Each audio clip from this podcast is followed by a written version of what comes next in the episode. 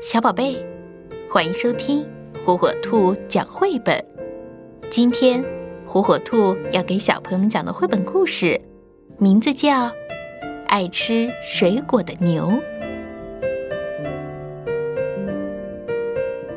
一个长满各种果树的森林里，住着一只爱吃水果的牛。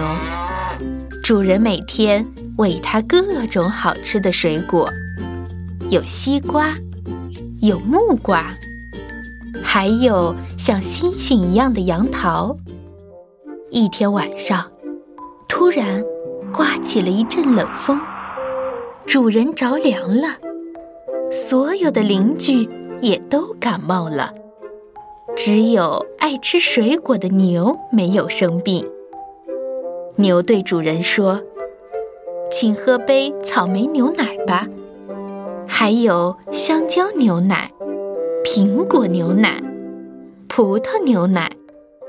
主人的感冒渐渐好了，邻居们吃了水果也都不生病了，大家都变成爱吃水果的人了。